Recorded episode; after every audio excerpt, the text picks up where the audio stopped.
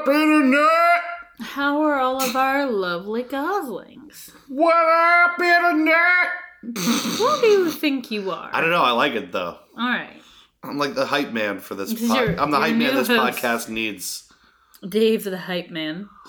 Mm-hmm. So I'm gonna go ahead and apologize in advance if I sound weird this episode. Oh, you're trying to do it? I'm trying to talk without the thing. Oh, without the thing. Yeah. Okay. Hey, this is a little catching up with what, us and what's been going on. I had a tooth extracted Monday. We record on Wednesday, so this is Wednesday. Um it is one of my front-ish teeth. It's one of my front top canines. It's like the third over, right? From Yeah. basically the middle. yeah. So Yeah, it would be your canine. Yeah, it's visible um because it was taken out, it's visible and right now I have like stitches so it looks real gross.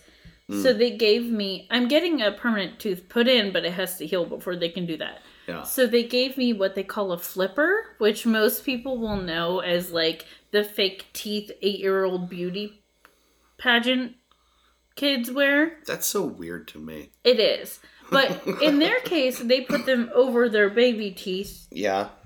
To make them look like 30 year olds. And in my case, um, I look like a hockey player, and I put one in to look less like a hockey player. and it's like, it's really weird because a lot of.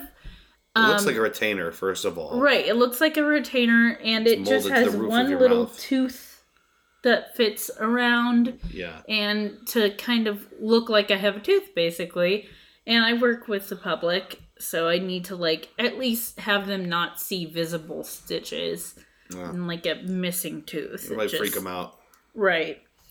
So I've been wearing it at work, but it drives me nuts because since it fits on the roof of my mouth, hmm it's an extra quarter of an inch on my palate, Yeah. and it makes me real lispy, You know, and I don't like it. I I notice it only when you mention it. Here, let's pop it in and see what a- the people think. I'm gonna do a little little pop test here. All right, she is inserting her fang Mm-hmm. into her head. Hmm, Okay, there it is. Yeah, So I will say all of the S words Yeah. now. it's not that obvious. It's only like if it's you've been obvious to me. told. It might not even carry on Mike. I have no idea. It's obvious to me. It makes me feel lispy, and Mhm. especially at work, it's Yeah. real difficult. Because I'm trying to like. Sometimes people can't hear. I deal with a lot of older people. And we also have a drive through, and people can never hear us through that. Yeah. So I'm like yelling, and I'm like, I can't fucking talk. Yeah, I, mean, I can't articulate anything. You know what it is? Is it's the it's the roof of the mouth thing that's the biggest interferer. Yeah, because it's like a qu- extra quarter of an inch. and that's where you make your S. Right, on that's the roof why of your I'm mouth. lispy. Yeah, So I'm gonna take it out because I think it sounds better without it. yeah, right. Oh boy, remove fang. Fang is gone. Um, I took it out to show my mom last night. Yeah. For some reason, she didn't. She didn't understand what I had meant when I told her I had a flipper. Um, The dog is going to eat all of our treats. Yes. We have to withdraw these treats from him. she thought he can eat the moldy one. Um, she thought I already had the permanent tooth in, even though I she only half listens to me. Um, so I like took it out to show her, Yeah. and she like freaked out because she. I don't know what she thought was happening, but she thought it was a permanent tooth. So I just started pulling it out of my mouth, and she's like, "What?" it was really funny. Yeah. I wish you could have seen the look on her face. That would have been fun. And I was like, no, it has to heal before they could put the permanent tooth in. And I Mm-hmm. can't wait. So we, we skipped something here, but I'm sitting across from Gappy Tiffy Port. Yes, that, that's a good one. And um I'm sitting across from Drugsy caretaken baby Mm. because I got home from my procedure and you were just like over the top. You're always very sweet, but you're over the top sweet and accommodating. Well, I was And, I um, was really nervous about it because I know how traumatizing nervous. that can be. Well, you watched someone get a root canal Yeah. once, which is not a good idea. No. Don't do that. Blood everywhere Mm-mm. and just like white face, just like slack. Now, Very scary. I didn't get a root canal. I just had the tooth removed. Yeah. And the it's weird cuz you're fully numbed, so you can't feel it. Like you know they're yanking on you, but you hear it cuz Yeah. it's in your fucking skull. Sure. So you hear it like cracking and then pulling everything out. Oh, it was creepy. Yes, it was definitely creepy. Very creepy. And then about halfway through the procedure, the tooth was already out. They were just doing the rest of it, like prepping everything so it can heal up, and then they can give me um, my permanent fake tooth. yeah. And um, the anesthetic started to wear off, and I was feeling very sore. It, I wasn't feeling any sharp pain, but I was feeling very sore. But I'd never had one removed before, so I was just like, ah, this might be a normal amount of soreness that you start to feel. I don't fucking know. Doesn't seem like he thought so. No, then I then I felt the stitches. I felt like it wasn't a super sharp pain, but I definitely felt the pinch of the needle going in. Yeah. And that was when around the time I was like, "Mm, that's probably not right. And then he was twisting the posts in. Wonder how many people have tuned out for this one all I know, I know, people hate dental stuff, but I that was when it started hurt really bad. I mean, he's literally screwing something into my jaw, and uh, go away, dog. And I just let out a. He's like, "Did you feel that?" And I was like, "Uh huh." yeah. And then he just kind of stopped and went, It hurts. Where does it hurt? And it's like, my entire mouth is numb. I can't talk. I don't, everywhere. It hurts all of the places you are touching. Yeah. But he gave me more numbing and finished up pretty quickly after that. And then I went and got drugs from the pharmacy. And honestly, afterwards, the pain has been really manageable. It, I haven't been too bad at all. I've been taking ibuprofen and Yeah. all that jazz, and it's been good. This has been Tooth Talk. It's a, it's a very, it's a big experience for Listen, me, I just yeah, it would be. It's a horrifying thing to have happen. and it's in the, it's in the front of my mouth. hmm Ugh. The thing is, you really, even before you had it pulled, I really didn't notice it that much. Well, you couldn't tell because the part of my tooth that was missing. Oh, uh, I never said this on the podcast, but I lost part of my tooth on vacation Yeah. biting into a piece of New York pizza. Let's be clear: shitty New York pizza. not great New York pizza. I mean, it was It decent, was. It was. but it was like real chewy, and yeah, yeah. and a really tough crust. Yeah, and a part of my tooth just broke off. So it was half of that incisor, but it was the half that like the back half Yeah. that you can't tell if really, you're if you're look, if you're looking at it, it's the right half. If I'm out here looking at your tooth, it's the Right. right half of your tooth. right, Yeah. yeah. I'm glad we cleared that up Yeah. for everyone. That might help So- people put a picture in their head of your tooth breaking vertically. Right. So it's, it was if you're looking at me head on, you couldn't tell. Yeah. Right before, it, like a couple days before I had the procedure, my mom was like, she looked at me and went, "Chris, you can't even tell. Yeah. Just like have them take the tooth out. Don't get a new one in." I'm like, "Mom, you Yeah. can't tell part of my tooth is missing. Yeah. You'll be able to clearly see my entire tooth is missing, Especially like when you fully smile, you know? Right. And you don't want to feel bad about smiling. Right. And I have like decent teeth except for that fucked up one. So um it was very disappointing, but it'll be fine once I get the permanent one. I'm coming to terms with it. yeah. Tooth loss. It's Tooth real. loss. Tooth grief. Tooth grief. That fateful day at 2.30. oh god. The dentist's favorite time. I tried to make a couple 230 jokes Yeah. at my first dentist appointment about this whole thing, and they did not find it as funny as I did. Uh-huh. Are you serious? Hmm Do you mean to tell me the people at the hold just a fucking minute here? The people at the dentist don't think the 230 joke is funny? I'm sure they've heard it like a billion and one times. I unforgivable. Well, these are. Change dentists. I did. That was the first Change appointment. I didn't make it to this dentist. He'd probably laugh. He's really nice. Okay. He would take pity on me That- and the fact that the anesthetic was. He felt so bad. I Yeah. could tell. I'm very I'm I'm genuinely upset that they don't find the 230 joke as funny as I do. Eh, it was like stupid. They were just stupid. It's okay. they they wouldn't even return my calls to like schedule an appointment Yeah, for an expensive procedure. maybe they don't really like being dentists. Maybe they don't even. I don't know. Maybe they'd rather make toys with that. Maybe. like Herbie, only in Okay. reverse. All right. Remember Herbie? Oh come on, Oh no, no, yeah, yeah, yeah, yeah. He- I he forgot didn't his want- name. he But didn't the elf who wants to be a dentist. Yeah, he didn't want to make toys anymore. I got it. I'm on the same page now. make toys. I just didn't. it was a good impression. I didn't remember his name. Herbie. He wanted to be a dentist. I'll never forget again. oh boy, sorry about that diversion. Oh, there's always a diversion here. I know. Are you ready Oh boy. for the news? Quizzing time. I'm gonna rock it.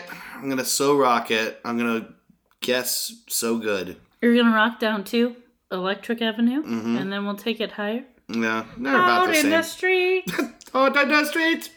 People love- dancing. I love that song. Bop, bop, bop, bop, bop, bop, bop. In a very weird way, I love that song. It's okay. it's really wacky. I feel like it wouldn't happen today. it's so good. Um, All right, so the goal of this: two tr- two lies and a truth. I have to guess the true story yes, of three news stories, correct. and I'm gonna crush it, even though I barely ever do. All right.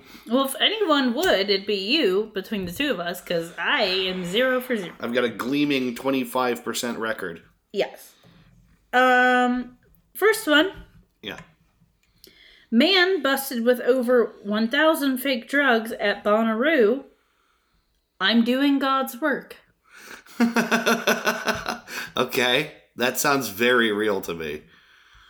Doing God's work, handing out drugs at Bonnaroo sounds very Fake real. drugs. Oh, what? Oh, fake. Oh, wait, wait, wait, wait. Oh, so they're fake drugs. Man busted with over 1,000 fake drugs at Bonnaroo. I'm doing God's work. Oh, so he's out there. What a dick. He's out there selling fake drugs so that people don't do drugs. What a Maybe dick. All right. All right. Second one. Mhm. Security fail. Bank was robbed for thousands of dollars while panic button tripped alarms at the business across the street. Ooh. Okay. So he goes to rob the place. Teller hits a button. Police go to the other side of the street instead.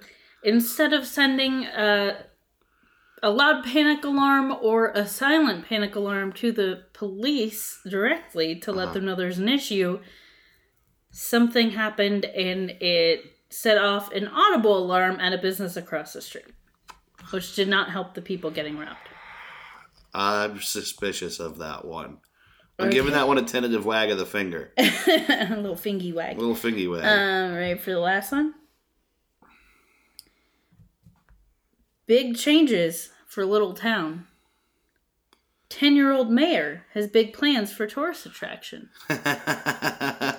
okay, well, that is ripped directly out of Parks and Recreation. So I don't know if it's It real or not. That Ben Wyatt was mayor of his town on Parks and Rec. Yeah, but he wasn't 10. Nah, he was young though. He was like 16 or something. Hmm, he was 18. Oh, when he was Ice Town. Yeah. Okay, fine. Well, anyway, But yes, there's some similarities there. 10 year old mayor. You know, the thing is, that shit happens all the time. There's like remote towns where like the, the dog at the There's a lot of dog mayor. mayors. Yeah, like. A lot of dog mayors. Because if you're in the middle of like nowhere in Nebraska, why the fuck not? Allegra or Renee, I forget which, I think it was Allegra, um, went to a town whose mayor is a dog and got to meet the dog mayor on very short notice. Like, well, you know, uh, that's surprising because I'm sure he's really busy. he's a very busy dog mayor. He's had a lot of important dog mayor He's got five constituents to worry about. Mm-hmm, mm-hmm, mm-hmm, his receptionist, Mm-hmm. aka his owner, was mm. very nice and accommodated a quick meeting. now I'm really good. thinking here. Okay, do you want to recap? Uh, yeah, let's do one just for everybody. Man busted with over 1,000 fake drugs at Bonnaroo. I'm doing God's work. Okay. Security fail. Bank robbed for thousands of dollars when panic button trips alarms at business across the street. hmm Big change for little town. 10 year old mayor has big plans for tourist attraction. Damn. Two of these, I really feel like. I really. I believe the first and third one. I believe the first and third one. I can so see fake drug guy existing. I can believe 10 year old mayor wants to put, I don't know, like a laser tag, museum of laser tag in like some remote Aloysius, town in Missouri. Pennsylvania or Missouri. Yeah, Missouri. It's definitely got to be Missouri. Missouri. Missouri. Um. Shit. All right, I'm just gonna, I'm just gonna, I'm gonna go with my gut here. Pull the trigger. I'm gonna go with my gut here. What does my gut say? I love it. That's how I feel every time I play this. First one, final answer. Fake drug guy. God damn you, you're right. Yes! Woo! Woo! Right. Oh, I'm putting champion music behind this for sure. Definitely. Let me uh, read this article for you. 40% correctness rate. Woo! Man, you're just you're so good. You're I correct got forty percent Forty percent. Woo! Oh my god! All right, that was a tough one though, because definitely I thought the third one could just as easily be it. Okay, I had to go research for the article. Yeah. Because instead of clicking follow link, I hit disable link in my In- Drive app. It oh oh in in Google Drive. Yeah. Okay, so you basically made it unclickable. Yes, because I'm an idiot. And then I was trying to select just the headline so I could search for it, and I selected everything. And I am not. I can't technology. okay, that's all right. Anyway, Technology can you um, You a know. man's no, if you think about it. a man's divine calling has landed him in jail after he was caught trying to sell thousands of fake drugs at the Bonnaroo Music and Arts Festival in Manchester, Tennessee. Okay. According to an arrest warrant from the Coffee County Sheriff's Office, spelled like the coffee we're drinking, I don't want to mm. live there. Coffee County. David E. Brady, Dave Brady! which is Chris Brady's his actual Pasha. dad. It's his actual dad. Brady! Similar name. Um, oh my god, no. That's the guy. Hold Eh? on. That's the guy who was selling the fake drugs. Yeah. David E. Brady. I assumed. I assumed. Hey, Dave Okay. Brady here. You guys want some drugs? Yeah? Have some drugs. They're pretty good. Yeah? he um he told officers he was doing God's work when they found a thousand fake hits of acid, Uh huh. 20 bags made to look like cocaine, 37 pills that were made to look like Molly, 22 bags of fake mushrooms, and an incense stick made to look like black tar heroin. Wow. This guy is real crafty. No shit. And he's just like sitting in his house making incense sticks look like black tar heroin. That's some top level fakery, isn't it? yeah. Well, not good enough because he was caught. Um, You guys want some mescaline? Yeah, I got a whole bunch in my bag. It's pretty good, right?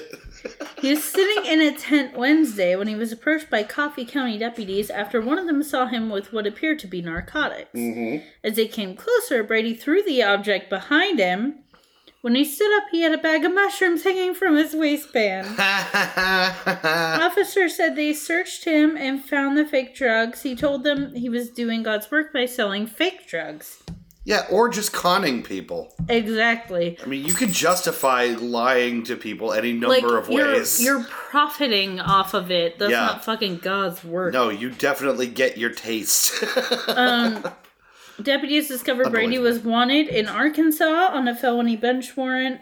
Arkansas subsequently said it would extradite Brady. Uh, he faces a charge of being a fugitive from justice Uh-huh. and two charges of possession of counterfeit controlled substances. Uh, his bail was set at $120,000. I didn't realize there was a charge for possessing counterfeit drugs. there is now. wow, that's Yeah, actually really interesting. is. I never thought about it, but like, if well, you they have to have a way to. There, there are people who do this shit all the time. Sure. it it's illegal. right. I mean, the real charge that. is the con, but you know, if you have a bookable law like you know carrying around fake drugs and pretending they're real to sell them, then yeah, Yeah, I can see it. It's, it's something you can actually put someone in the, in the tank for. yeah. Not to mention, like, there are people who cut stuff Mm-hmm. with stuff that isn't Yeah, doable. I'm I'm sure a lot of these laws they try to like rack up as many charges for these people as they can. yeah, So on top of like one charge, they might throw like a counterfeit yeah, probably. charge at someone too. Yeah, makes sense. Um, but in this case, the, all the drugs were fake. All the drugs were fake. Huh. So if you bought some drugs at Bonnaroo and they did nothing, blame Dave Yeah. Brady. If you didn't get sufficiently fucked up at Bonnaroo, blame Dave Brady. Then join the club. wow. Oh my god. All right, 40%. Ah, I'm coming out gloves swinging. You So see me? mad. I'm You see so what mad. I'm doing here? This was not my best one. That's I was a little. I thought that was really good. Yeah. Yeah. The second one, the second one I, I kind of was like wagging the finger at, but the first and third one, The second one was basically. uh Oh god, what's the site that you like? Uh, like clickhole. it was Clickhole. It was clickhole. Yeah, I reworded it a little Oh, bit, okay. but it was basically a Clickhole article. Uh, in their article, um, it was specifically a Baskin Robbins that the Pinnacle went off at, and the whole the entire article was just them saying. It would have been really helpful if it went off in the bank. It's really unfortunate that it didn't. Someone's gonna have to pay for this. And they just kept re-saying the same things over and over again. It was really funny. God, clickhole is the best. The I like best. Clickhole a lot. Alrighty. well, all right. I'm Do we do you want to take a little breaky before the No, next segment, no, or we roll did- on through? Second segment, yeah, we'll just move right into it. Uh, the the I didn't have anything intelligible to talk about today except that we have these delicious pies in front of us. We had we had some uh, hand pies Hand from a, pie, a wonderful establishment yeah. called White Ho- White House. With his fruit firm. Come on down and get the pie. White House Fruit Farm. Root Shut up! Fruit firm. Missing a tooth. I'm sorry. That's not an excuse. I know. I just stuttered. But yeah, we thought we would take a minute and talk about what White House Fruit Farm is for anyone that isn't from around here or has never heard of it. It really is like kind of a Magical. magical little place. Everyone loves it. Heaven on earth. It's uh, basically on the way from Canfield to Salem, out there in the uh, the the middle of that, that big expanse there. Uh, it's this it's big functional farm. They have uh, they grow a bunch of apples and they grow other things as well. I presume. Actually, I don't and- know. I don't know how much they grow there, to be honest. They got a decent amount of stuff. Yeah. Um, their claim to fame is the apples because they make fresh apple cider. Yes, and a butt ton of it. I mean, so much. they make a ton of apple cider. I remember going as a kid, and you could give them ten cents and get a tiny little like Dixie cup of apple cider. Now it's fifty cents. it's fifty cents now. Yeah, Jerks. yeah. I I was gonna get a cup of it, and I didn't feel like rooting around for change, and I was like, "Fuck it, I'm just gonna buy a gallon because I'm an adult and I can do that." I now. could do that. I, I don't have to buy my cider by the quantity of change in my pocket anymore. Right. hmm I am mature enough to just delay satisfaction by like 20 minutes and just drink this when I get home Adulting. Um, for the win.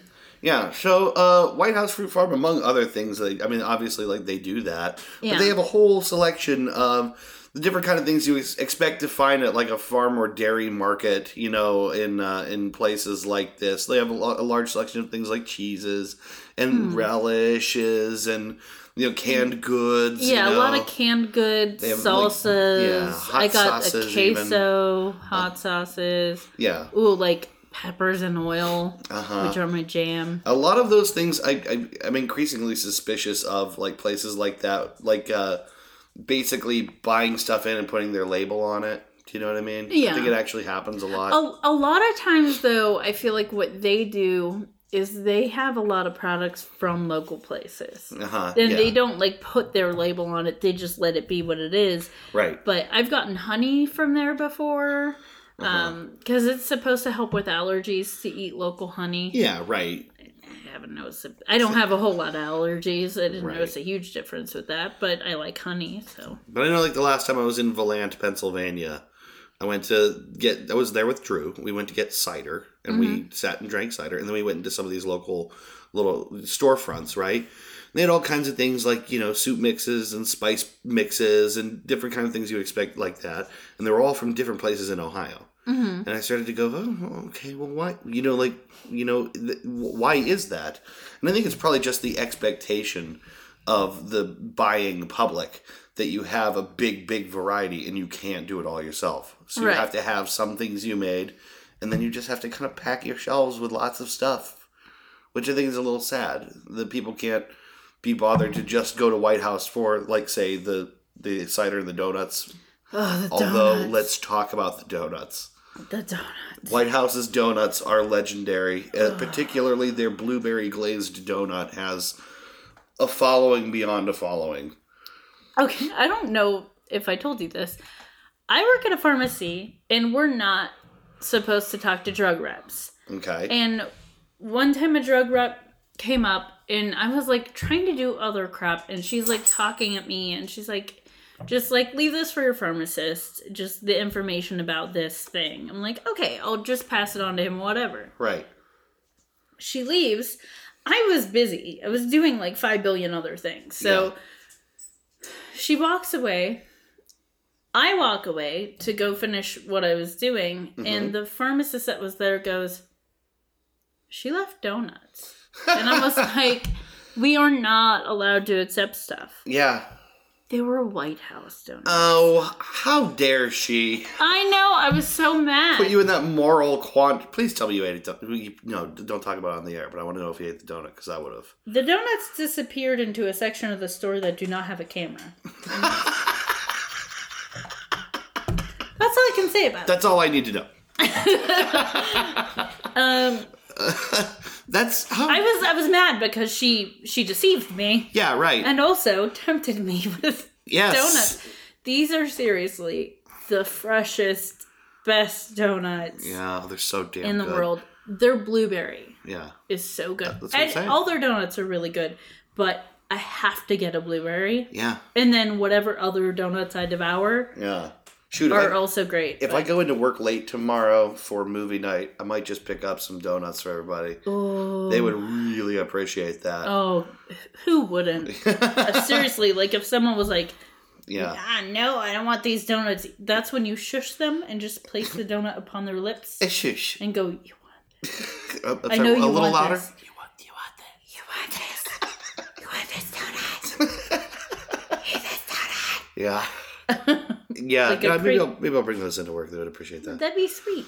But uh, we have something to taste in front of us that is uh, that one of these little hand pies. So I figure maybe we should maybe we should do that. So imagine like a McDonald's apple pie, but larger and more stuffed with deliciousness. yeah, a little This- little pie pocket. This particular one is the Buckeye pie. Mm. Oh my gosh. So take one of these. This is the one that survived because one of them was one of them turned out. The other one was pumpkin, and we didn't get to it fast enough. Oh, it was a a little moldy. Okay, first of all, this is just jam packed with fudge. I think there's peanut butter on the inside. I see it. It's like on the little little curve on the Um, inside. Anyone who Mm. doesn't know what a Buckeye is, I feel like most of our listeners are our friends and they're from Ohio and they know, but Buckeyes are a nut. Yeah.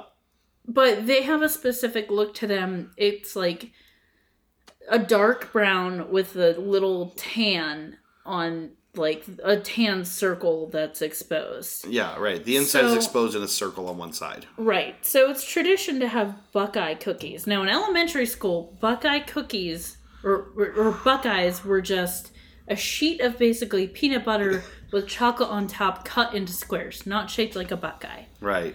But they were so good. The traditional way is a actual ball of peanut butter A dipped ball of almost peanut all the way in butter with yeah, with cho- dipped in chocolate with that little round tanness of peanut butter exposed. Looks just like a freaking Buckeye, and they're so good. I can't wait anymore. I gotta taste this. Eat it. Mm. Eat it. So this is this is a Buckeye pie. It's fudge and peanut butter.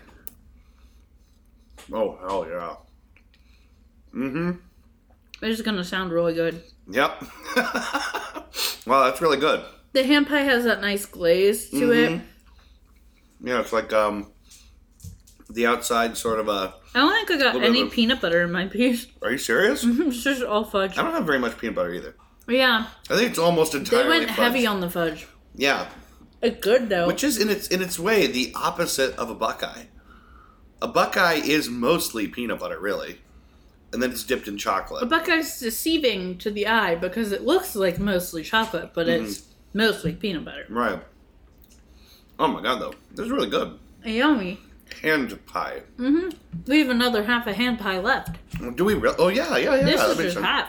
Ah, No, very oh, good. Oh, oh, oh no. Oh, I wanted to say the company that made the hand pie, because it doesn't appear that it was made by them, Mm-hmm. is Swiss made. That's a brand. Okay. And they are from Gambier, G A M B I E R, Ohio.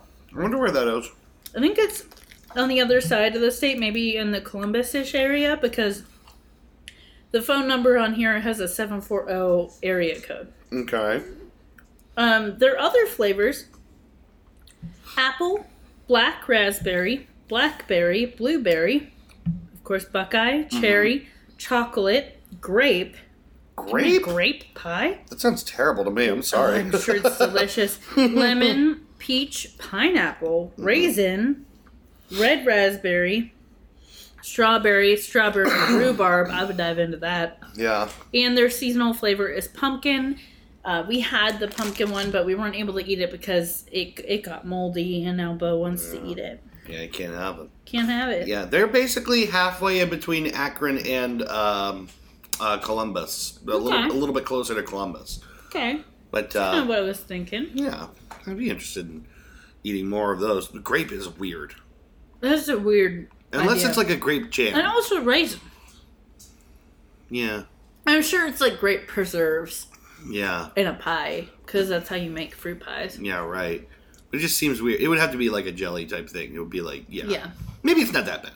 It's like a peanut butter jelly without the peanut butter. Yeah, but these are pretty good. Yeah. And um, I'm all about this. I suggest to anyone go check out White House. Yeah. I so last if you're around year here and you haven't gone, I don't know how the hell you I missed it. basically go once a year, and it's usually the worst possible time to go when I do go. Yeah. That's not the one you want. No, I'm pulling it away from the dog. Oh, okay. Because he's sitting on the edge of the table like a shark, Yes. waiting for a little Um, bite of pie. So this has chocolate. It will kill you. he doesn't seem deterred. no, he doesn't care. Um, I always get a hankering to go around fall because that's when they have the cider and everything pumpkin, Mm-hmm. and that's also when they do their like fall festival. All their Halloween stuff is out. Some of their Christmas stuff is out. They have a bunch of pumpkins you can buy. They have food trucks there. They have candy apples Yeah. like they have activities for the children. It's so annoying. well, it's, nice so though. annoying. It's nice, but I never realize it until I'm pulling in and there's people directing traffic Yeah, right. for the parking, and I go, I have made a terrible mistake. right. I mean, it's, It's okay to go and I do wanted. that stuff, but I need to, like, surprised by it, Be prepared for it. yeah. This last time I went, I um, was coming home from something else in Salem, Mm-hmm. and I pa- I passed it on my way there, and on the way home, I was like, I'm going to White House Fruit Farm, and I like turned Yank the wheel. and then there's people directing traffic for the parking, and I was like, oh god, what did I do? but it was actually it wasn't too too bad, and I had a lot of fun looking around, and I got some nachos from a food truck that Yeah. were really good, and. It was a lot of fun. I always just choose the wrong pie, the wrong pie, the wrong time You always choose the wrong pie. Sometimes I choose the wrong pie. Last year I thought I got a pumpkin and it was really a peach and I was very upset.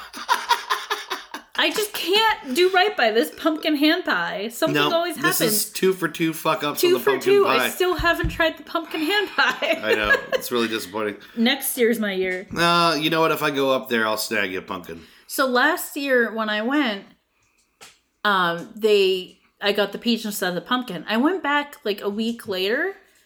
They had no more hand pies at all. Wow, So limited if- quantities. Yeah, if you go and you see them, sure. zha, zha. But I think I got the last pumpkin ham pie when I was there. I didn't see any more pumpkin ones, so We're just gonna have to go to Gerblschnind, Mm-hmm. Ohio, yes, whatever it is, that place. and get one. Gambier. That's it. what I say. Gerbenschmier. Anyway, uh, let's take a little break. Uh, and uh, we'll come back with the main segment for this episode. So stick around. Okay. तुझ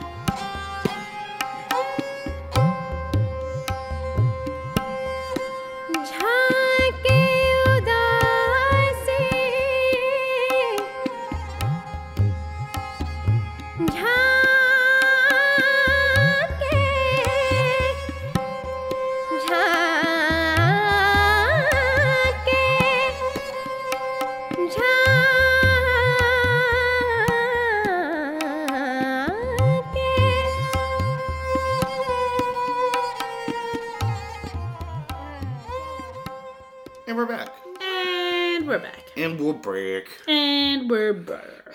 I killed a creepy bug. Yeah, you were real freaked out. That, that thing freaked me out big time. It did. It was a little millipede looking thing, uh, kind of like real little. Real, real tiny. And I thought it was a screw because it was coiled up because the dog was trying to eat it. God forbid if he'd eaten that. Who knows what it could have done to him. Eh, absolutely nothing. And then I He's cut- eaten so much crap that should have killed him. I put it in a paper towel and then I crushed it with my thumb and I felt it crunch like real big. Yeah, you freaked out. I heard and felt it crunch. Um, I thought you threw your back out because you were bent over crushing it, and I hear it crunch, but then you go, "Whoa!" Oh, and I'm like, "Oh no! Did you just hurt yourself killing a bug? Because, Because- this isn't oh, a whole new development. that's New- all it takes. New ways you find yourself getting older. Oh man, Throwing your back out, squishing a bug. seriously." I'm fu- I'm fucked. no. Our, our friend Trish slipped in the shower and sprained her ankle a little while ago, and we still give her shit at work No about kidding. that. Yeah. Um, I mean, I didn't really give her shit because I see myself doing that. I think the only reason I haven't done that is because both places I regularly shower have those tubs for the elderly where really you actually sit shower. inside them. Yeah. So I'm room to protected from myself. Yeah, I'm protected from myself. The worst you could do is fall into the wall that is very, very close to you already. right. Yeah. And like in your case, yours doesn't yours have like a bar? It does, you but, can but grab. if you grab that, you're going down. That thing is not. Oh, really? That It's ain't not anchored sturdy? for nothing. oh, good thing we don't need it. Jeez. I know it's it's the it's thin and wobbly, Mm, and if you were to pull it, it would just come right the fuck down. Well, that's good to know. yeah. Don't trust that thing.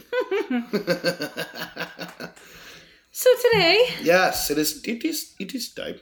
no, don't do that. Why not? Uh, today we It's are it's, Ra- discussing it's Rafiki. Isn't it? discussing.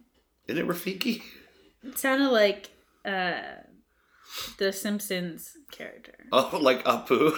It sounded like That would be particularly in poor taste, yeah, considering Mm-hmm. our topic. yeah. so I thought you were doing. I'm like, oh no. oh. Our topic is Indian music theory. Yes, this was a submission from our Um, yes. from our good buddy Yeah, that one. Yeah. Um, he sent us a very sweet email, Mhm. and he suggested this. Now, I think I he and I actually talked about Indian music a little bit because I had a little bit of experience seeing some Indian music live, Mm-hmm. and I'll tell that story later once we get into some of the theory because it'll. I think it'll be better once people understand a little more about the music. Um, Yeah. it was a very interesting experience, though. And we were discussing a little bit of this music theory and and how different Indian music is from Western music that we're used to hearing. Yeah. And then I guess he started listening to some Indian music, but still hadn't done much more research on the theory behind it. Yeah. Um, and has passed that torch off to us so we can do the research for him. I am really excited because it sounds like you did a lot of homework on this. I feel like I did, and I feel like I could continue to. Oh yeah, I mean Um, something as as dense as an entire you know uh an entire you know Yes. form of music theory. There's so much. There's so much to learn, and some of the concepts are a little bit abstract, Yeah. especially if you're not super into music theory. right. So, and I'm not particularly. Me not either. I don't really I know, know a much. little bit of music theory, but not that much. So it was a little bit difficult, but it was very interesting and fun. Yeah. and we're thinking we might try to find some um some Indian music to put in for our breaks. You've probably already heard it. yeah, you would have heard it by now. Mm-hmm. We only have one break anyway, so Right, right, right. um. Um, yeah, let's So, let's talk about it. In order to discuss the differences between our what we're used to Western music, and by Western I I don't mean like country Western. I just mean like yeah, like the Americas. the western half Europe. of the globe, essentially. Right, right. So, Western music theory. Uh, the music is organized according to tonal harmony. Okay. A piece of music is in a specific key, Yeah. and it uses notes from a particular major or minor scale. So Yeah. the key is kind of like the recipe, and the scale provides the ingredients. Yeah. Yeah. I can see that. Um, Yeah, key tells you what notes you can and can't get away with. Basically, Right. which ones sound pleasing together in that in that key. Right. And songs so songs use notes from the scale in a specific key to form melodies, harmonies, which is when it's more than one note at a time and often this is in the form of chords and a lot of chord progressions Uh huh. and also counter melodies, which is two independent melodies occurring at the same time Yeah. in a piece of music. yeah. Now, those are things, those are all really important pieces of Western music and what makes Western music interesting. Okay. And so, uh, in Western music, there's something called an octave, Sure. which is 12 equally spaced notes. All 12 notes are what we call a chromatic scale. Okay.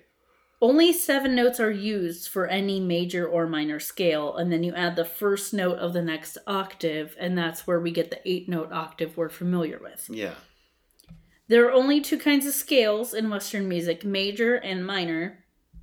And though they're very different from each other, every major scale is very similar to every minor scale because the relationships between the various notes of a major scale are the same for every major scale. Yeah, and the right. same for the minor scales. They use the same rules. Sort of like this is the reason that if you play a scale on the guitar and then you slide everything up a fret and you play that same pattern, you're going to mm-hmm. get another legitimate scale mostly, right? I mean, yeah and it it's going to sound very similar because the intervals between them are the same Mhm. the rules are the same Okay. so in indian classical music there there is northern indian music and southern indian music northern indian music is called hindustani and the scales are referred to as thoughts t-h-a-t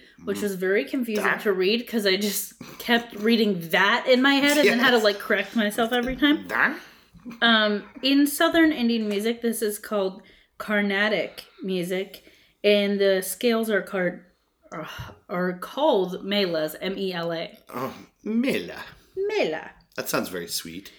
Now, from this point on, we're mostly going to talk about Hindustani music for a couple of reasons. One, it's a little wider known. Okay. It's more accessible, I guess. Okay. And also, Chris had talked about a specific artist that he had gotten into, Yeah. and that artist um, plays Hindustani music. Was that was that Ravi? Ravi Shankar Yeah, it was Ravi, is his I name, and thought. I'll, I'll talk a little bit about Ravi. Okay. Um, Ravi, like we're, like we're so close. oh, Ravi. Uh, so, from now on, talking mostly Hindustani.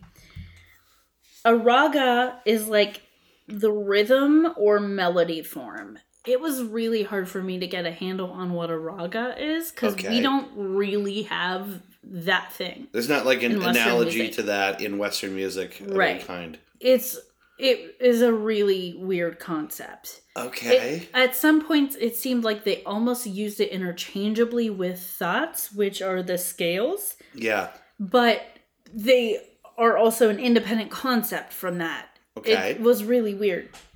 Um but the thought is the essentially the scale.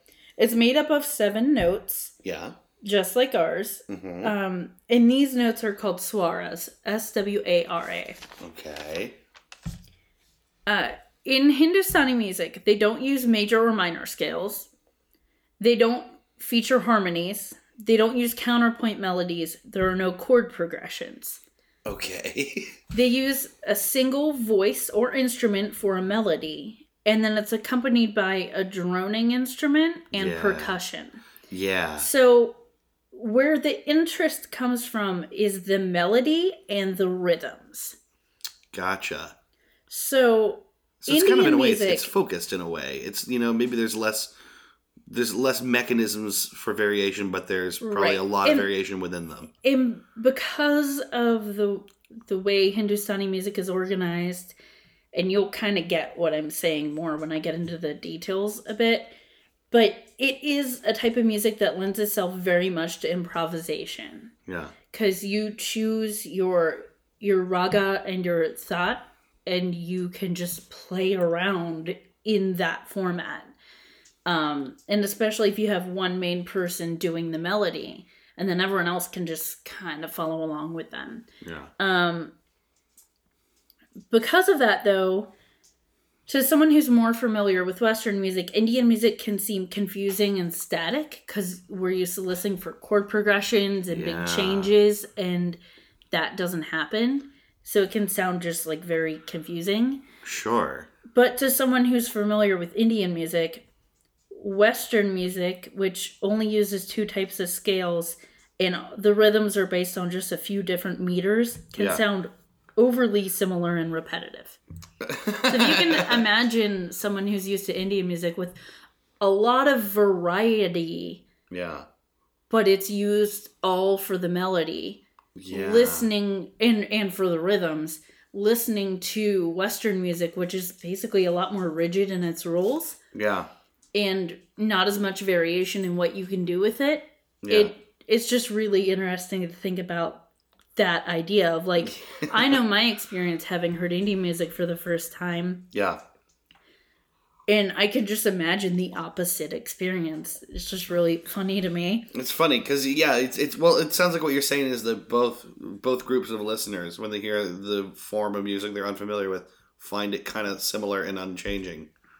Is am I understanding that? Like, Well, they 'cause that's the thing is the Indian music has this drone thing going on. It's it's not moving in the way that we think Right. of music moving. they they find it off-putting for different reasons. but I, I'll talk more when I talk about my experience. I can explain firsthand how that what that was like for me. okay. Um, so Indian music also has octaves, which are divided into twelve notes, swaras. Yeah. Um, but it's not tuned like the chromatic scale, and I'll talk about tuning in a little bit because that's really important. Okay. Um, so they only also use seven notes for any given piece of music. Uh huh. So the thoughts or scales have different flavors. It's not like the major scale or the minor scale that every scale uses the same set of rules for the relationship between the notes. Uh huh. The interval patterns are different for each thought. So they can sound very different from each other, have their own kind of feel to them. Okay. Um, there are 10 popular thoughts. And so basically 10 different scale, most popular scales. Sure. I want to go back to Carnatic music really quick Mhm. because if we remember that the melas are scales in Carnatic music, there are over 70 melas. No shit. Yes. So I just want to touch on that because that is crazy. That's very interesting. So um, the first note of an Indian scale is given as C. Uh huh. But thoughts and ragas aren't fixed in pitch, so the intervals are the important part.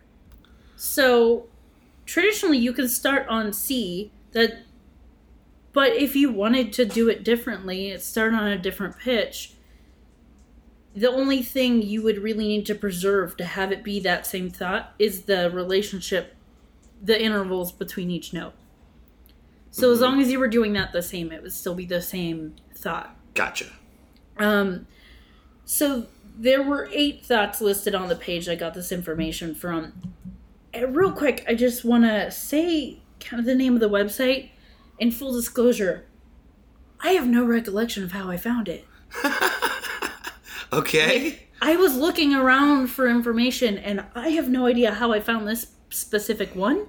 It's literally just a web page of text and I can't find a menu on it to find Whoa. anything identifying. Well, you must have Googled it, right? It must have come through Google. right, but I can't I can't trace it. I don't know exactly how I found it or what link I clicked on, but it had a lot of really good information broken hmm. down in a It great is the way. revelation of Ganesh.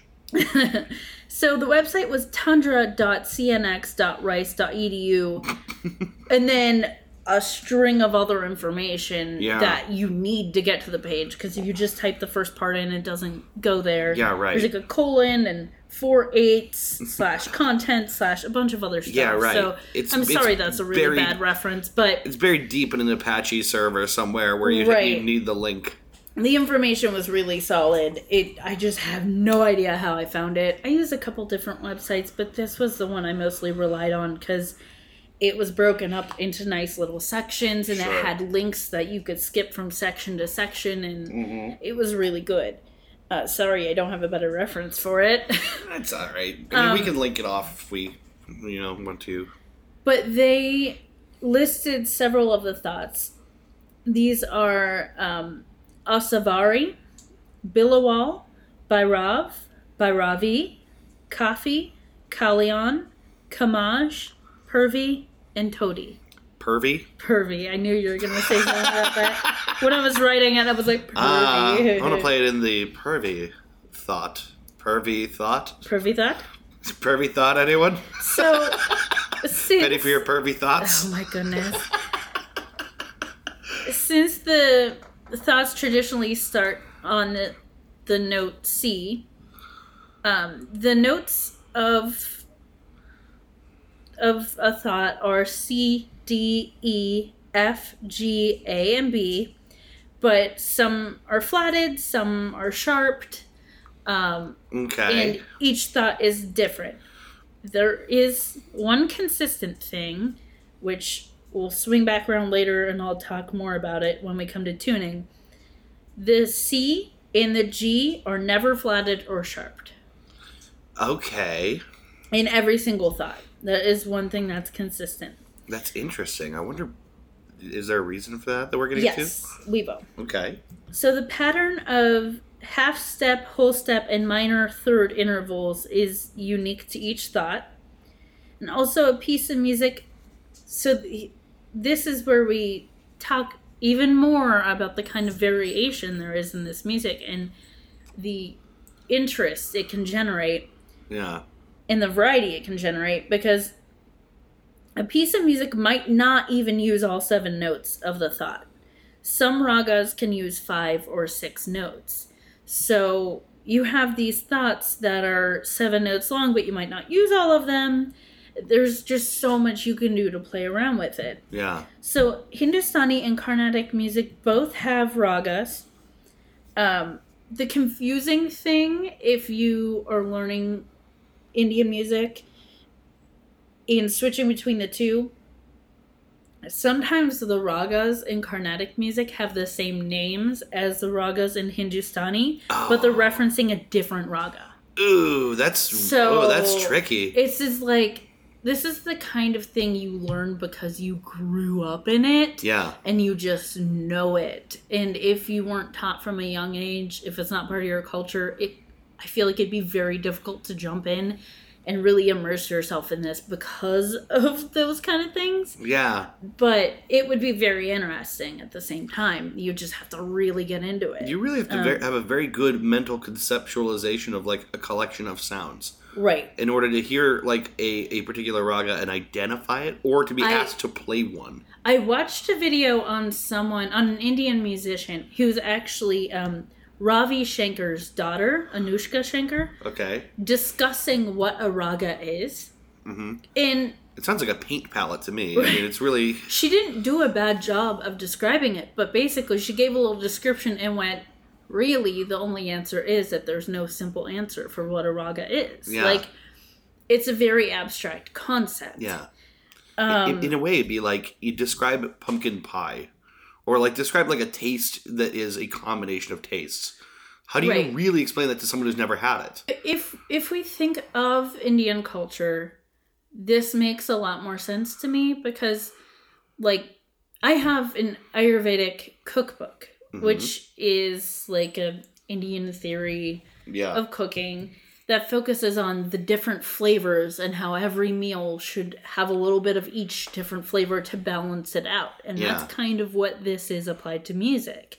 It's the different flavors of music, and there should be all of these different feelings in each piece of music. yeah. Um, so the ragas don't just dictate what notes you're playing, but also how they're played. If they're played ascending, if they're played descending. Um, sometimes there are specific m- main Jeez. pitches. The dog just scared the hell out of me. I think he spotted a fly. Oh no, he's hunting. He's I'm sorry, gone that just made me jump. I'm watching him charging. Oh, where is it, dude? Get it already. Um, God. there sometimes there will be main pitches and other specific pitches that are largely ornamental pitches. Mhm. Um, it can dictate your tuning, how you tune for that raga. Uh huh.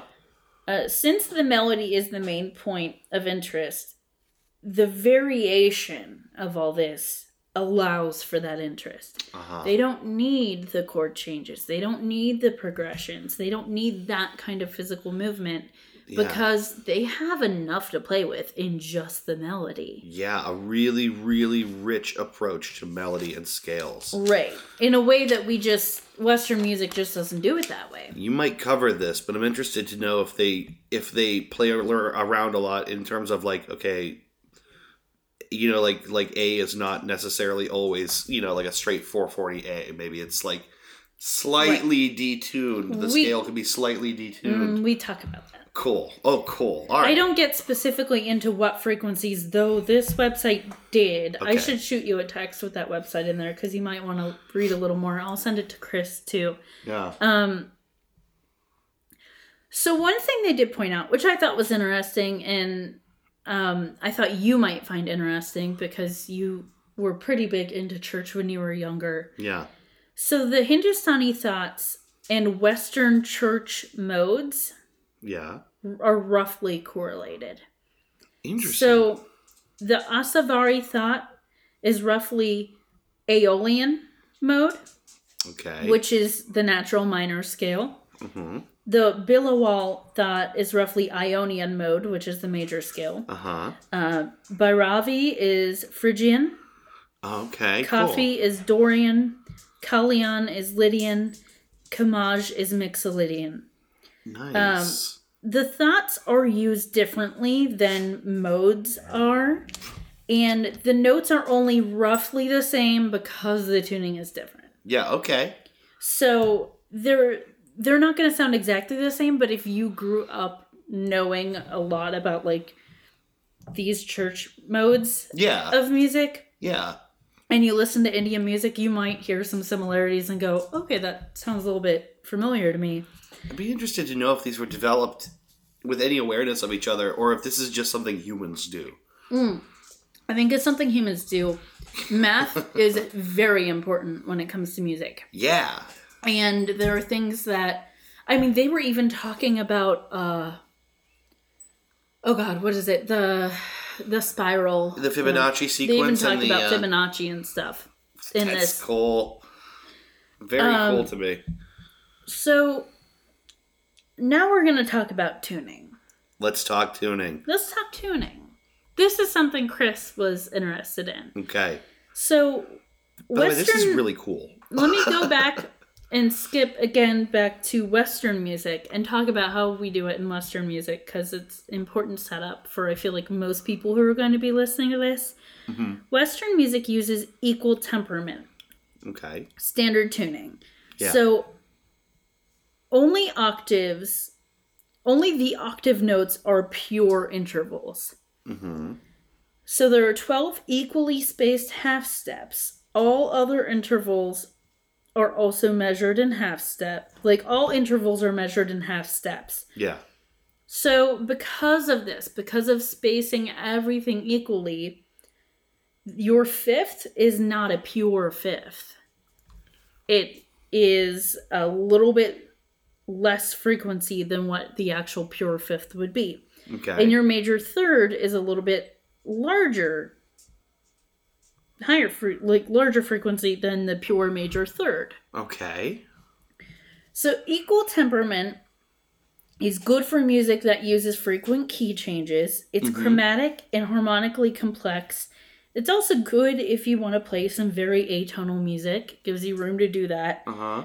It's scientific and mathematical. You don't have to keep retuning to change keys. Yeah. Right. Um, but it can be unsatisfying because of the lack of pure intervals.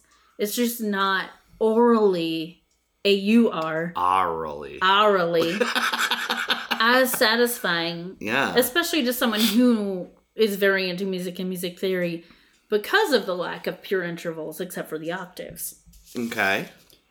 So in India, the most common accompaniment instrument is the tanpura, Mhm. which is um, pretty similar to uh, oh God, the sitar. It's not exactly the same, but they're similar instruments, Uh-huh. which is uh, what Ravi Shankar plays, the musician that Chris is into. Yeah. Uh, so the tanpura is a chordophone. It's in the lute family. It has four long strings plucked one after another. Yeah. It takes about five seconds to play each four string cycle. The cycle is played continuously throughout the music. So we talked about that kind of droning that you have your main melody and then you have kind of a droning going Yeah, on. right. This would be like your droning. Mm-hmm. Um, the strings vibrate for a couple seconds after being plucked, so the harmonics interact with each other, which causes that buzzing, droning sound. So there's you hear a constant pitch but varying timbre. Interesting. The constant pitches are perfect fifths. Okay. So in in all thaats, like I mentioned before, the C and the G are not flatted or sharped. Mm-hmm. So if you're tuning in C, two strings of the tanpura would be tuned to middle C. One would be tuned to C an octave lower, and the last string would be tuned to G. So this is the pure perfect fifth that you hear. Yeah. Okay. I got that. So these pure intervals are really pleasing to the ear, but a pure octave can't be divided into 12 equally spaced pitches. Okay. Um, you wouldn't get pure octaves if you divide it equally. Yeah. So where do the remaining pitches come from? It depends on the raga. Okay. So That your determines what else you what, what you're your filling in around this. Yeah, your tuning depends on what raga you're playing. So the raga you're playing determines what the intervals specifically are going to be for that octave and how you're going to tune everything. No kidding. It's so crazy. yeah, this is starting to get pretty. This is starting to It's get pretty complicated. deep. Yeah, it is complicated. So the octaves are divided into the 12 swaras or notes, but the intervals intervals aren't equal. So the interval between C and D is typically larger than the interval between D and E. Mhm. Um so I'm going to introduce another concept. okay. The shruti. The Sh- Dwight K. Shruti. yeah, it's spelled S H R U T I. yeah. It's an interval smaller than intervals normally found between notes. This is important Uh huh. when you start thinking about coming from hearing mostly Western music and then listening to Indian music. Yeah, yeah, yeah. I can see where this is going to become a thing that throws Yes. people. So the interval between C and D, we said is larger than the interval between D and E. So the interval between C and D is four shrutis, and the interval between D and E is three shrutis. Uh huh. In some ragas, notes might be flatted or sharped by one shruti for mood and effect. Yeah. yeah, that I mean that, that makes a pitch really stand out. But think about this. When we think of flatting or sharping a note, it's by a half step. yeah, right. It's still like a very But now we're talking about doing it by like a quarter step. Yeah. Um, for tuning purposes, each octave is divided into 22 shrutis. Okay. So these 22 shrutis have specific designations, and the intervals between the shrutis are not equal. Okay. So they're not even necessarily each a fourth step or something like that. Um, th- this music is so complicated. it's so beautiful, but Yeah. it's so complicated. Um, I, I, I'm going to end up listening to a lot of Indian music now Yes. to try and appreciate what this sounds like. It's really beautiful. Yeah. It's really bizarre the first time you hear it because it takes a minute. Now that knowing the theory ahead of time will probably be really helpful. Yes. Once you realize what's actually going on, it's just impressive. Yeah. I Um, want to hear all the shrutis. So there are tuning variations, and I I specifically mention Dhrupad, which are is very very old North Indian music. Okay. It's kind of like your your like your stories of heroes and stuff like that. It's kind of that Okay. style of music. li- like uh okay, th- th- you're saying these are genres of music or like the the Dhrupad is like very very old North Indian music, but that's the kind of style of music it was. It would be like telling a story or like narrative ballad. so we're getting into styles. We're getting into like collections. Well, of- just this specific one. Okay. Because in Dhrupads, the octave is divided into 84 microtones. no shit. And So between like C and C, 84 microtones in there that could Right. could be called on to be played. Right. And there are variations. So C and G might not be based on pure intervals sometimes, just depending on the music, depending on the raga and everything. Yeah. But so typically Hindustani music has 22 shrutis in an octave, Yeah. except for Dhrupads, which are ridiculous and have 84. Wow. Just like I wanted to point that out because that's crazy town. it is. It is. How could he, one even be?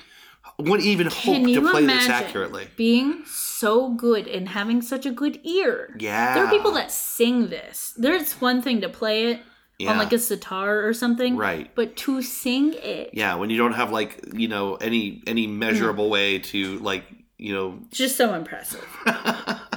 that's astounding to me. If you're used to equal temperament, because of all this, Yeah. Indian music sounds out of tune. Yeah. It just sounds out of tune. We don't have shrutis. We don't have anything beyond a half step. Yeah. All of our intervals are the same. They're all half steps. Yeah. It's really simple to understand. This is not. And No. so that's the experience I had when I first heard Indian music. I was like, sounds out of tune. Like I couldn't understand what I was hearing Yeah. until I was in it's kind of like a history of rock and roll class or something and I was in college and Yeah. they had an Indian musician come in but my teacher was really cool and he was a musician himself yeah. so he had gone to this and he was talking about it About the Dhrupad. About the no, drop, Dhrupad no, music. no no we're talking about Indian music in general Oh, okay. um it was Hindustani music Okay. But he was talking about Indian music and he had seen the performance the night before and he was saying that like oh my god the vocalist was so impressive because we only have these half steps and she's doing like quarter steps or Yeah. more and that's when it clicked and I went oh my god that's what I'm hearing like that's what I was hearing Yeah. or maybe he had talked about it beforehand or something. And when I heard it, I was like, it took me a minute and then I realized what was happening. It can kind of sound like they're just all over the place until you realize that they're singing very specific notes. Yeah, that's the thing I was gonna say is like sometimes when you hear Indian music, one of the things it can kind of sound like is that people who are singing are just kind of wailing Warbling? or just kind of, and, it, and it feels like they're not hitting any notes you're familiar with. But they are, well, you're They- not familiar with them, but they're hitting They're doing something extremely notes. deliberate. It, do yourselves a favor and That just blew my mind. Yes. And this is what Chris wanted to know about Yeah. um because we had discussed that briefly do yourselves a favor and listen to some hindustani music especially with a vocalist yeah. if you want to be impressed by someone Yeah. Holy crap Just hear it And- and recognize that they mean to do precisely what they are doing. right and to tell the rest of the story so when i was in college they brought in an indian musician and it was there was a singer i'm sure there was like a sitar player and the main performer was a guy playing drums like hand drums Yeah.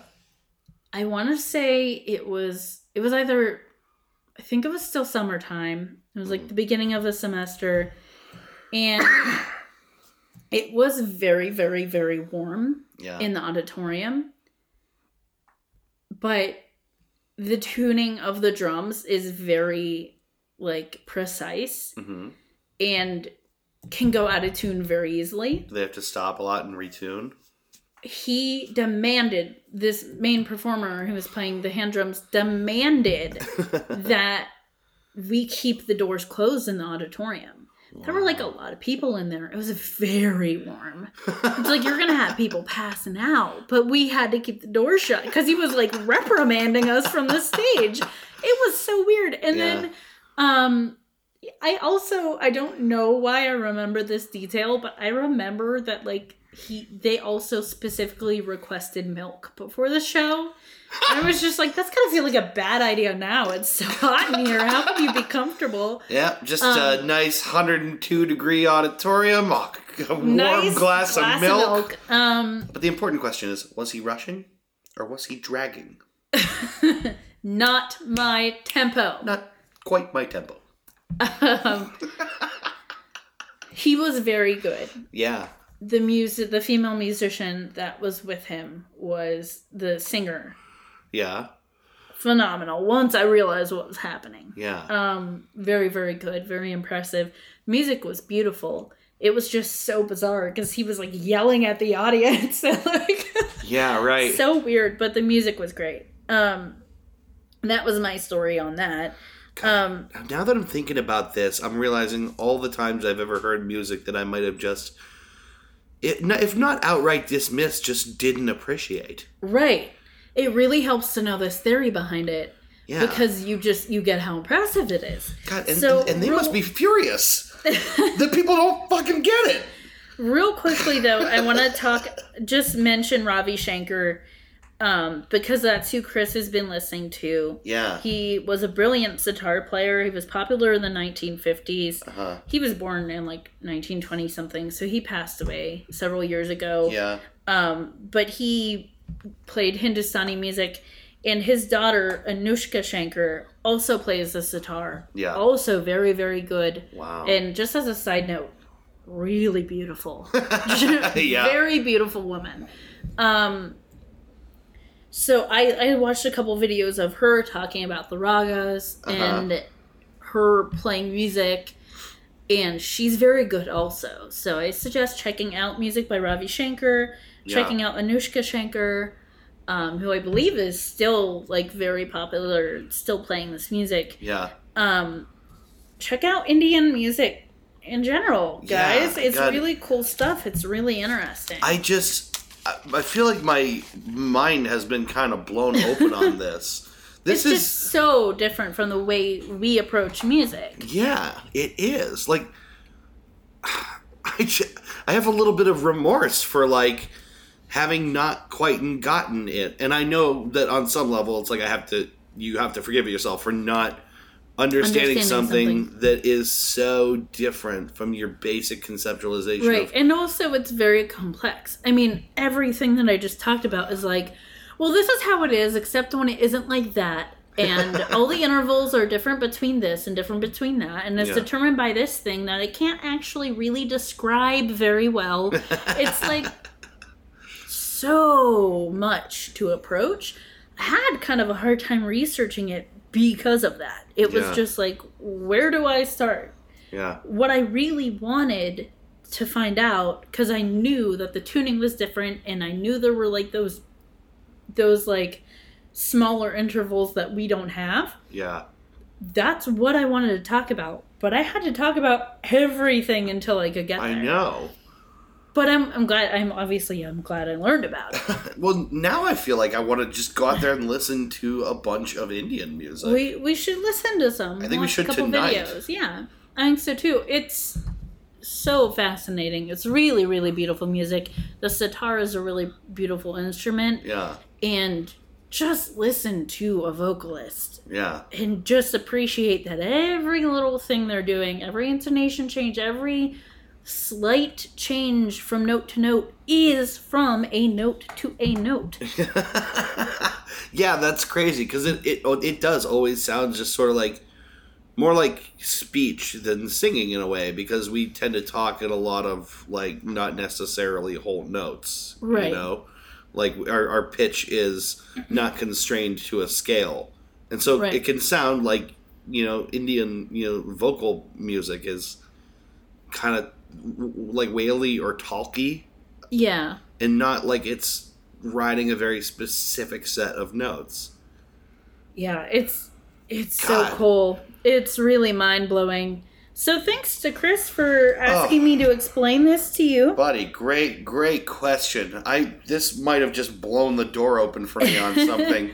Hey, we we should get some. Um, we like listening to vinyl sometimes. We should get some Indian music on vinyl. yeah, I don't even I don't even know where to begin. That's the other thing is like, Figure it out. yeah, like what what I'm sure what, it exists. What am I gonna go buy? Even Ravi don't even- Shankar. Maybe Ravi, maybe just Ravi Shankar. Yeah, Ravi Shankar. yeah, that's probably I'm sure there's Ravi Shankar music on vinyl. it's a good place to start. Um, so thank you for listening, guys. I know we've been on kind of like a spoopy kick Yeah. And this was very far removed from that, but hopefully you still found it interesting. We found it very interesting. I found it very interesting. Um, it was a little frustrating doing the research just because Yeah. of the wealth of information, yeah. but it was very rewarding Mm-hmm. doing the research when I finally got to the point where I was like, this is what I wanted to know. yeah, right. You just have to learn everything else so you so it can click. Yeah, it's approaching something familiar in the most unfamiliar way. Right. Oh, wow. Yeah, thank you for listening to this one. This has been fun. Go listen to some Indian music. Yeah. I know I am going to. Yeah. And um I think so next week the episode will be the day after Halloween. Uh huh. So I, we're going to have a little bit of a spoopy treat for We're, you. we're going to have a spoop. Well, it'll be a little spoopier. I don't know what we're going to spoop on, but we're going to spoop. I I told you, but I'll tell you again. Tell me again. yeah. yeah. Anyway, uh, yeah. Thanks for listening to Goose Chase. Goose chase. And we will see you in a week with another episode. Mm, Let me put my little fake toothy back in. There you go. Hmm. Thanks for listening. Thanks, guys. it sounds perfectly fine to me. Hmm. I hear it. Ah, boy. Bye. Bye bye. You've been listening to Goose Chase. We are Goose Chase Podcast on Facebook and Twitter. On Twitter, our handle is at Goose Chase Pod, and our website is www.goosechasepodcast.com. if you have any topics you would like us to research, please email us at goosechasepodcast at gmail.com. Want to go on a goose chase? Yes.